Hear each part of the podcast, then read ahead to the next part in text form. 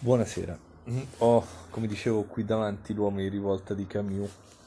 Questa è la parte prima che potremmo chiamare. L'edizione che ho è di Bompiani. L'uomo in rivolta 1. Che cos'è un uomo in rivolta? Un uomo che dice no, ma se rifiuta non rinuncia tuttavia. È anche un uomo che dice sì, fin dal suo primo muoversi. Uno schiavo che in tutta la sua vita ha ricevuto ordini, giudica ad un tratto inaccettabile un nuovo comando.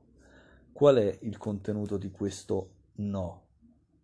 Significa, per esempio, che le cose hanno durato troppo. Fin qui sì, al di là no. Vai troppo in là. E anche c'è un limite oltre il quale non andrai. Insomma, questo no afferma l'esistenza di una frontiera, aggiungo io di un limite. Si ritrova la stessa idea di limite, eccolo, nell'impressione dell'uomo in rivolta che l'altro esageri, che estenda il suo diritto al di là di un confine oltre il quale un altro diritto gli fa fronte e lo limita. Così il movimento di rivolta poggia ad un tempo sul rifiuto categorico di un'intrusione giudicata intollerabile e sulla certezza confusa di un buon diritto, o più esattamente sull'impressione nell'insorto di avere il diritto di. Non esiste rivolta senza la sensazione d'avere in qualche modo e da qualche parte ragione. Appunto, in questo lo schiavo in rivolta dice ad un tempo di sì e di no. Egli afferma insieme alla frontiera tutto ciò che avverte e vuol preservare al di là di quella della frontiera. Dimostra con caparbietà che c'è in lui qualche cosa per cui vale la pena di, qualche cosa che richiede attenzione. In certo modo oppone all'ordine che l'opprime una specie di diritto a non essere oppresso al di là di quanto egli possa ammettere.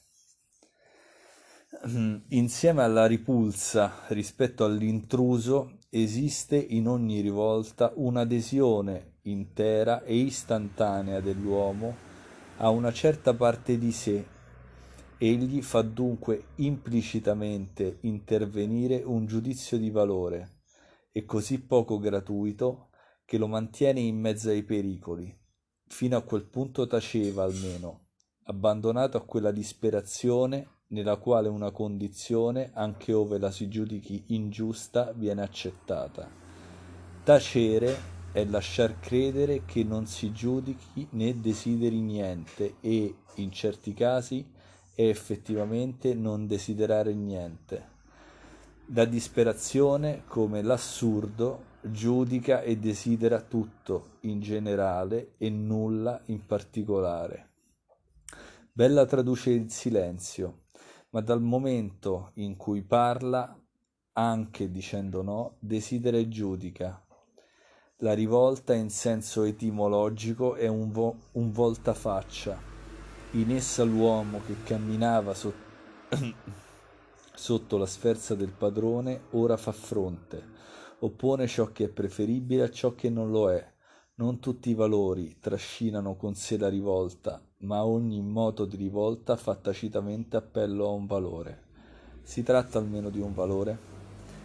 Per quanto confusamente, dal moto di rivolta nasce una presa di coscienza, la percezione ad un tratto sfolgorante che c'è nell'uomo qualcosa con cui l'uomo può identificarsi, sia pure temporaneamente. Questa identificazione fin qui non era realmente sentita. Tutte le concussioni anteriori al moto d'insurrezione lo schiavo le sopportava. Sovente, anzi, aveva ricevuto senza reagire ordini più rivoltanti di quello che fa prorompere il suo rifiuto. Portava pazienza, respingendoli forse in se stesso, ma poiché taceva si mostrava più sollecito. per il momento, del proprio interesse immediato che cosciente del proprio diritto.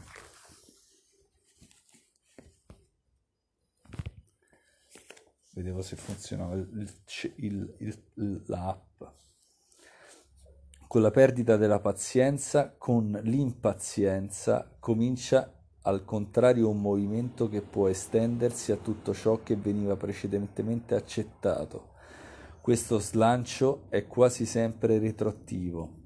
Lo schiavo, nell'attimo in cui respinge l'ordine umiliante del suo superiore, respinge insieme la sua stessa condizione di schiavo. Il moto di rivolta lo porta più in là del semplice rifiuto. Egli oltrepassa anche il limite che fissava al suo avversario, chiedendo ora di essere trattato da pari a pari.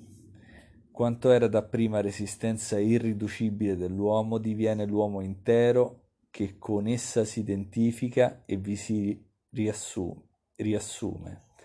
Quella parte di sé che voleva far rispettare la mette allora al di sopra del resto e la proclama preferibile anche alla vita. Questo è un commentario. In realtà per Camus Hegel è molto importante e in realtà a ben vedere, quindi in maniera lucida, tutto il concetto della rivolta di Camus è sostanzialmente, rientra nella parte, destruens della dialettica, quindi del momento negativo della dialettica hegeliana, che però dopo non risolve in terzo momento e quindi non ritorna in identità, ma fra virgolette il dovere dell'assurdo come in Sisifo e quindi anche della rivolta è l'apertura della rivolta e quindi l'irriducibilità della rivolta. E l'uomo in rivolta per Camus è un uomo perennemente insorgente, che insorge perennemente, e quindi è il momento negativo della dialettica hegeliana che perennemente si oppone e quindi dinamizza la propria opposizione dialettica, in questo caso il padrone, lo schiavo, che sono categorie hegeliane, e che però non trova risoluzione, e paradossalmente lo stato di legittimità della rivolta è proprio non risolversi in altro che se stessa. Continua. Lo schiavo si getta di colpo, se è così, nel tutto o niente. La coscienza viene alla luce con la rivolta. Ma come si vede, essa è coscienza ad un tempo di un tutto ancora piuttosto oscuro e di un niente che annuncia la possibilità del sacrificio a questo tutto. Anche qui ci sono degli echi. L'uomo in rivolta vuole essere tutto, identificarsi totalmente con quel bene di cui a un tratto ha preso coscienza e che vuole sia riconosciuto e salutato nella propria persona. O niente, vale a dire trovarsi definitivamente scaduto per opera della forza che lo domina. Al limite accetta quella estrema caduta che è la morte, se deve essere privo di quella consacrazione esclusiva che chiamerà, per esempio, la propria libertà, piuttosto morire in piedi che vivere in ginocchio. Il valore, secondo i testi, rappresenta per lo più un passaggio dal fatto al diritto, dal desiderato al desiderabile, in generale attraverso il comunemente desiderato. Il passaggio al diritto è patente, come abbiamo visto nella rivolta. E così il passaggio dal ciò dovrebbe essere al voglio che ciò sia, ma più ancora, forse, quel concetto di superamento dell'individuo in un bene ormai comune. L'insorgere del tutto o niente mostra che la rivolta, contrariamente all'opinione comune, e benché nasca, in quanto c'è di più strettamente individuale nell'uomo, mette in causa lo stesso concetto di individuo Infatti, se l'individuo accetta di morire e muore quando se ne presenta l'occasione, nel suo moto di rivolta mostra con questo di sacrificarsi a pro di un bene che egli giudica trascendente, il proprio destino. Se preferisce l'eventualità della morte alla negazione del diritto che difende, è perché pone quest'ultimo al di sopra di sé. Agisce dunque in nome di un valore ancora confuso, ma che avverte almeno di avere in comune con tutti gli uomini. Questo è un qualcosa che, diciamo, si accenna, diciamo, questa è una nota, si accenna, diciamo, quasi in maniera sommessa, ma diciamo che qui è appena comparsa una forza magica, che è appunto quella del supervalore della rivolta, che porta appunto l'uomo a in qualche maniera trovare nella rivolta una sorta di luogo escatologico. Come dicevo, il problema del sospetto chiama un'analisi fenomenologica dei valori, e quindi per quale motivo ciò che fra virgolette è salvifico dovrebbe essere inseguito. È molto sospetto il magnetismo che agisce insieme al bello, al buono, al giusto, al salvifico, e quindi in questi termini anche qui nella rivolta, diciamo, questo magnetismo, questa figura, concetto, questo sgorgante esercita un fascino. Continuiamo. Agisce dunque in nome di un valore ancora confuso, ma che avverte almeno di avere in comune con tutti gli altri uomini. Vediamo dunque che l'affermazione implicita in ogni atto di rivolta si estende a qualche cosa che eccede l'individuo, in quanto lo trae dalla sua supposta solitudine e gli fornisce una ragione dell'agire. Ma importa osservare fin d'ora che questo valore preesistente ad ogni azione contraddice alle filosofie puramente storicistiche, nelle quali il valore viene conquistato, ove lo si conquisti al termine dell'azione. L'analisi della rivolta conduce almeno al sospetto che esista una natura umana, come pensavano i greci e contrariamente ai postulati del pensiero contemporaneo. Perché rivoltarsi se non sa in se stessi nulla di permanente da preservare? Anche qua.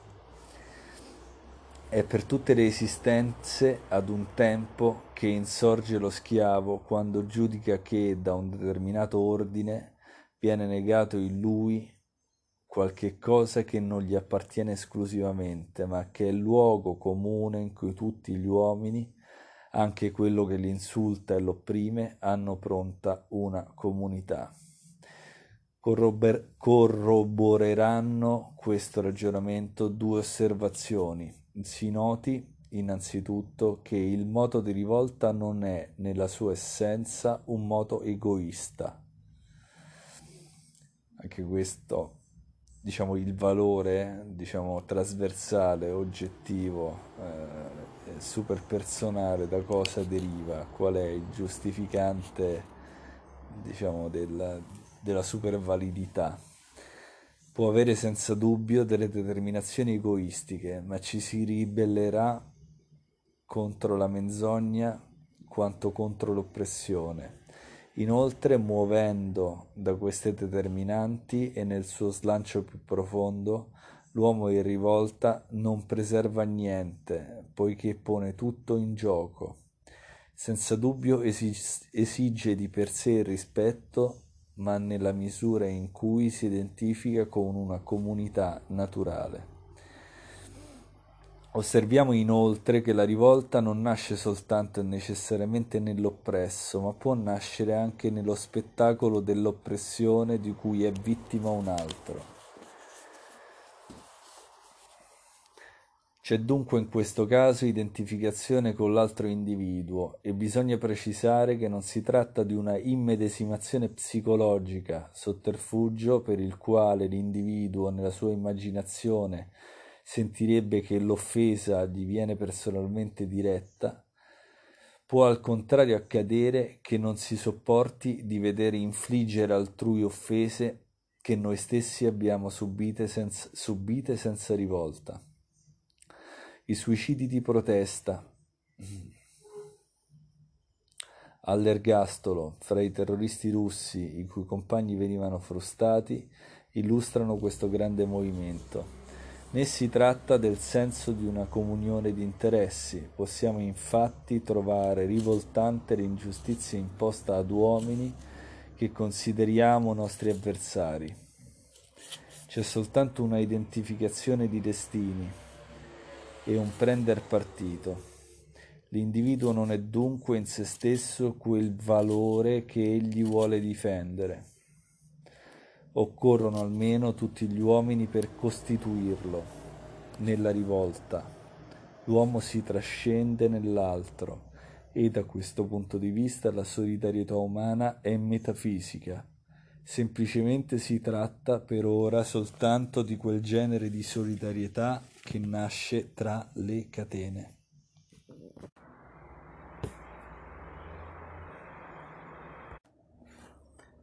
Si può meglio precisare l'aspetto positivo del valore presunto da ogni rivolta paragonandolo a un concetto affatto negativo come il concetto di risentimento, quale l'ha definito Scheler. In realtà il moto di rivolta è più che un atto di rivendicazione, nel senso più forte della parola. Il risentimento è molto ben definito da Scheler come un'autointossicazione, la secrezione nefasta in un vaso chiuso di un'impotenza prolungata. Al contrario, la rivolta frange l'essere e l'aiuta a traboccare. Libera dei flutti i quali, da stagnanti come erano, divengono furiosi. Questo sicuramente è vero. Lo stesso Scheler pone in risalto l'aspetto passivo del risentimento, notando quanto posto esso occupi nella psicologia delle donne, destinate al desiderio e al possesso.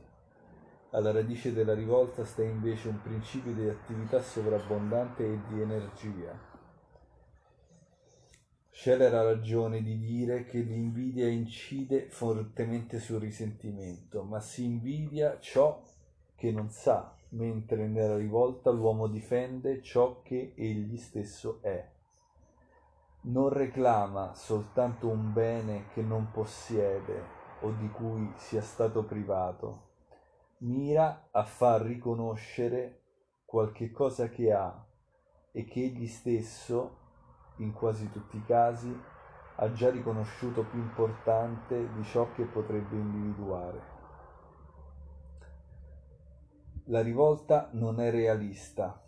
Sempre per Scheler, il risentimento, a seconda che cresca in un animo forte o debole, si fa arrivismo o acredine, ma in ambedue i casi si vuole essere altri da ciò che si è. Il risentimento è sempre risentimento contro se stessi. Invece nel suo primo movimento di rivolta l'uomo rifiuta di lasciarsi toccare in quello che è. La lotta per l'integrità di una parte del proprio essere non cerca innanzitutto di conquistare ma di imporre. Questo pezzo mi fa pensare a Nietzsche e alla volontà di potenza e quindi all'eccedenza del superuomo donatore, del creatore, che non ha risentimento, anzi è il contrario del risentimento, è la sovrabbondanza. Pare infine che il risentimento si diletti in anticipo di un dolore che vorrebbe veder provare all'oggetto del suo rancore. Nietzsche e Scheler, eccolo, hanno ragione di vedere una bella esemplificazione di questa sensibilità nel passaggio in cui Tertulliano informa i lettori che in cielo la maggior fonte di felicità per i beati sarà lo spettacolo degli imperatori romani consumati all'inferno. E la stessa felicità della brava gente che andava ad assistere alle esecuzioni capitali. Invece la rivolta, da principio, si limita a rifiutare l'umiliazione, senza chiederla per altri. Accetta perfino il dolore per sé, purché la sua integrità venga rispettata.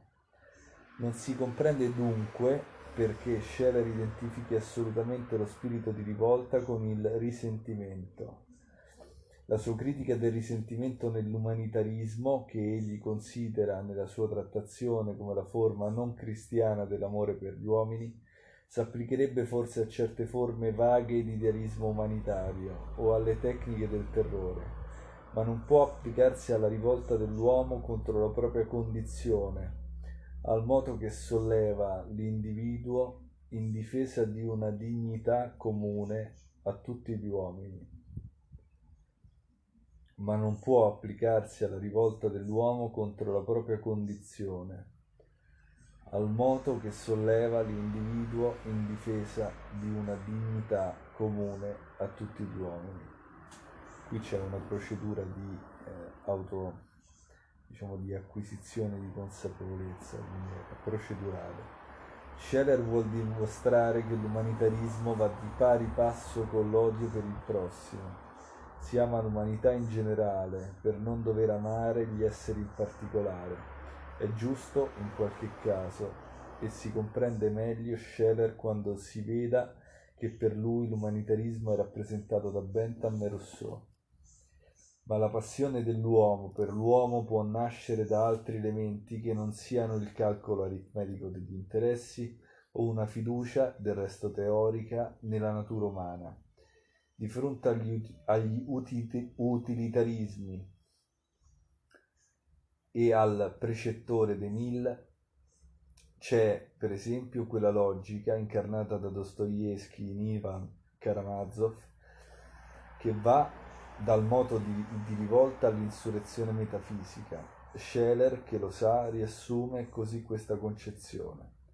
Non c'è al mondo abbastanza amore perché lo si sprechi altrimenti che sull'essere umano. Anche se questa affermazione fosse vera, la vertiginosa disperazione che essa presuppone meriterebbe ben altro che il disdegno. Infatti essa misconosce il carattere straziato della rivolta di Karamazov. Il dramma di Ivan, al contrario, nasce dall'esservi troppo amore senza oggetto. Questo amore che, negato Dio, rimane inutilizzato. Ci si decide allora a trasferirlo sull'essere umano in nome di una generosa complicità. Questo è un passaggio interessante. Il dramma di Ivan, al contrario, nasce dall'esservi troppo amore senza oggetto, quest'amore che, negato Dio, rimane inutilizzato. Ci si decide allora a trasferirlo sull'essere umano in nome di una generosa complicità. Qui in realtà c'è un errore di forma, cioè si via che non c'è il cambio di oggetto, ma semplicemente uno spostamento di luogo dell'oggetto.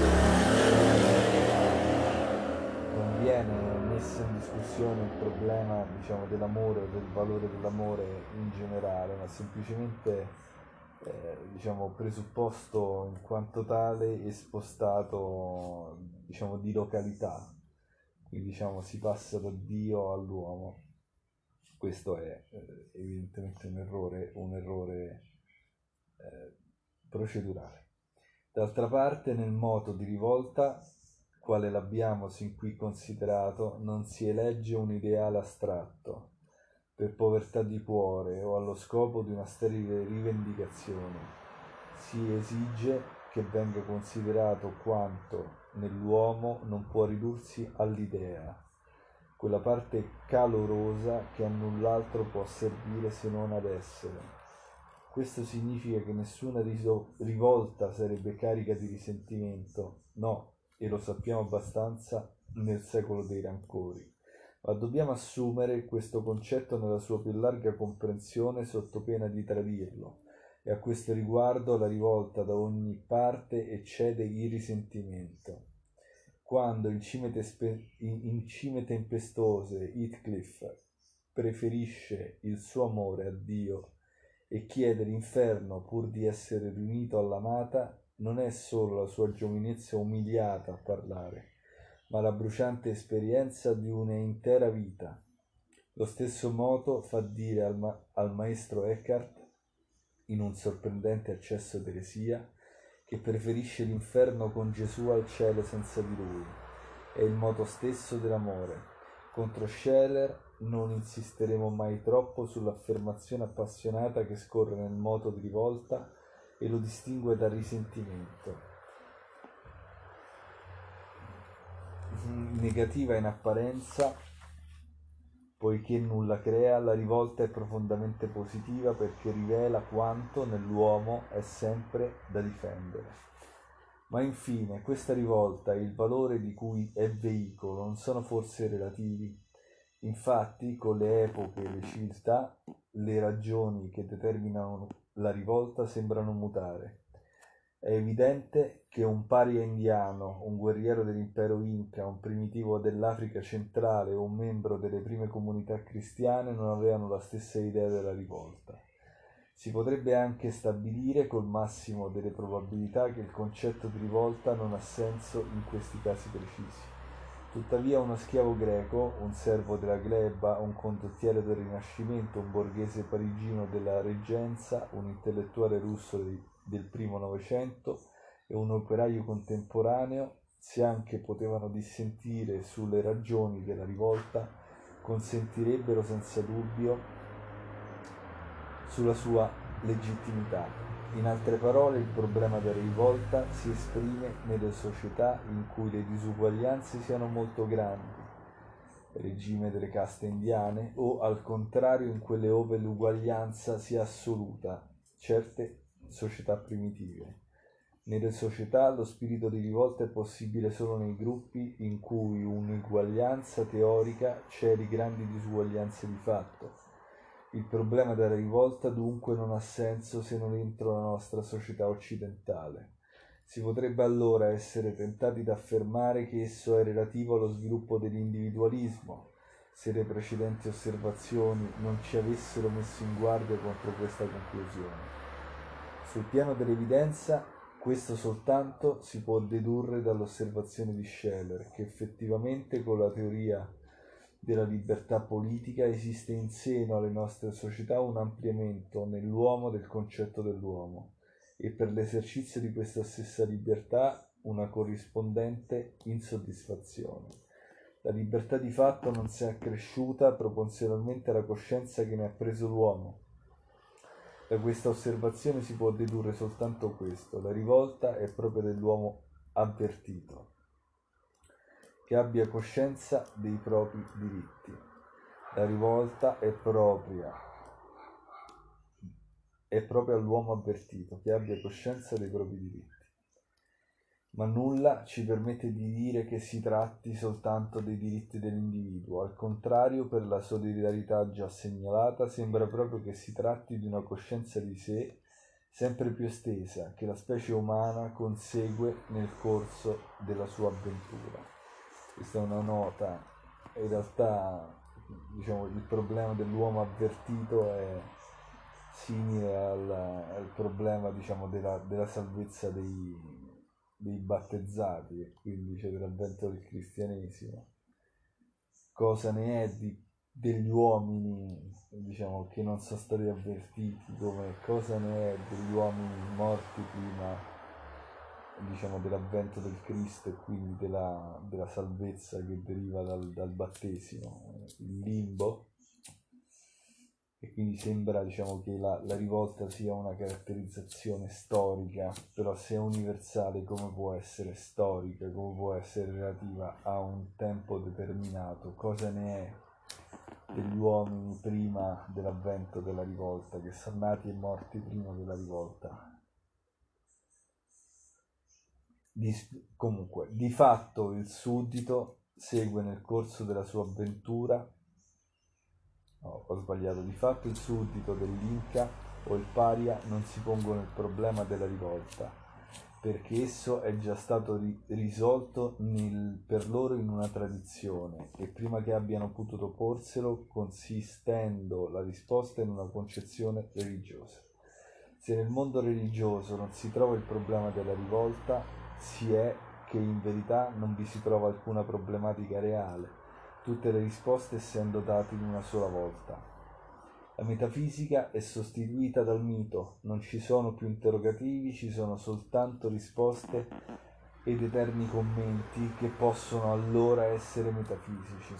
Ma prima di entrare nel campo religioso, ed anche per entrarvi, o appena ne esce, ed anche per uscirne, l'uomo è interrogazione e rivolta.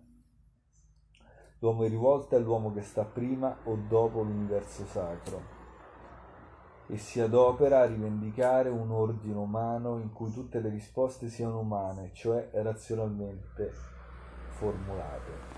Un'associazione questa che, diciamo, tra umano e razionalmente formulato, diciamo, un po' blanda.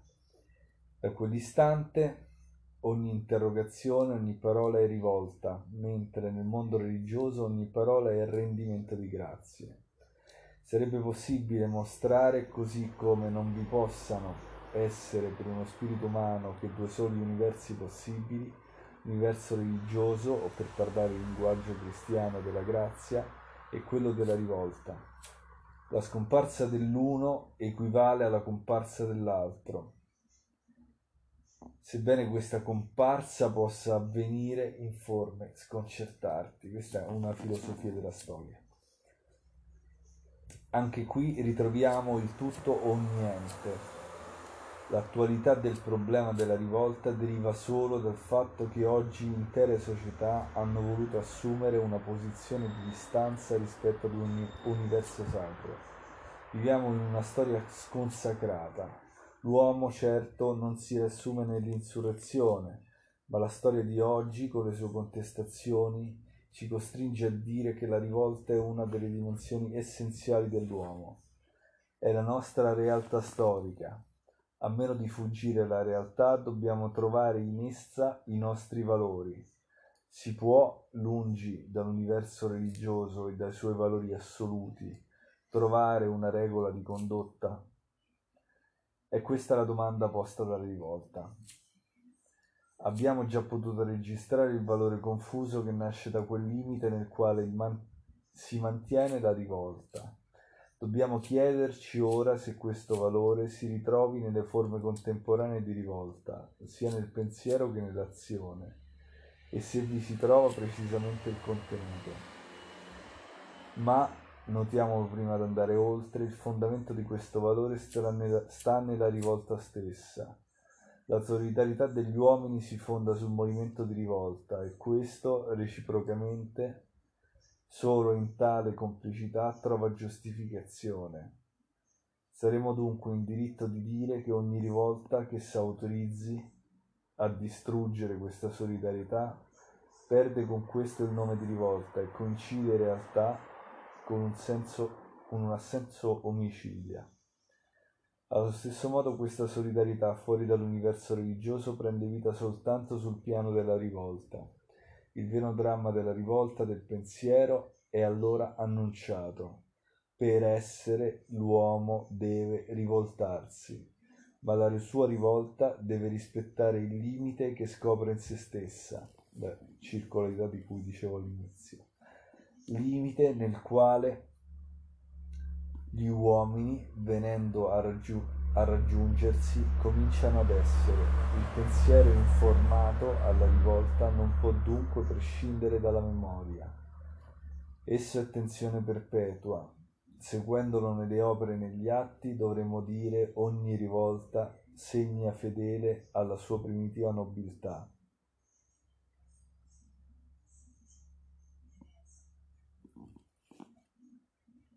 Per stanchezza e pazzia se ne scordi, in un'ebbrezza di tirannia o di servitù.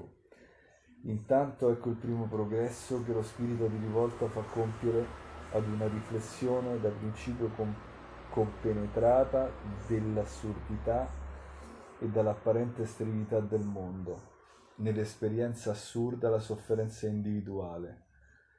A principiare dal modo di rivolta essa ha coscienza di essere collettiva e avventura di tutti. Il primo progresso di uno spirito intimamente straniato sta dunque nel riconoscere che questo suo sentirsi straniero lo condivide con tutti gli uomini e che la realtà umana nella sua totalità soffre di questa distanza rispetto a se stessa e al mondo. Il male che un solo uomo prova diviene peste collettiva. In quella che è la nostra prova quotidiana, la rivolta svolge la stessa funzione del cogito nell'ordine del pensiero. È la prima evidenza, ma questa evidenza trae l'uomo dalla sua solitudine. È un luogo comune che fonda su tutti gli uomini il primo valore. Mi rivolto, dunque si amo. Qui diciamo si chiude il primo capitolo. Anche in questo... in questa frangente appunto il problema è sostanzialmente, almeno a mio avviso, quello del comparire di questi orizzonti escatologici che in qualche maniera esercitano un magnetismo, e quindi dal punto di vista psicologico, cioè di osservazione della modalità dell'apparire di queste forme. Queste forme sono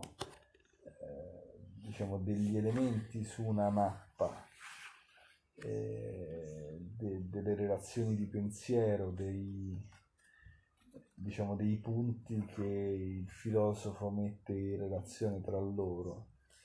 Il problema è che questi punti, queste relazioni, queste mappe, a un certo punto alcuni punti di queste mappe vengono considerati, fra virgolette, miracolosi, cioè delle fonti di eterna giovinezza e di eterna salute. Quindi il problema, secondo me, a monte è, in generale, il valore della mappa, quindi per quale motivo determinati punti, aree della mappa dei concetti, dei luoghi dei concetti assumono delle valenze speciali, escatologiche, taumaturgiche, e in qualche maniera la stessa rivolta è uno di questi luoghi.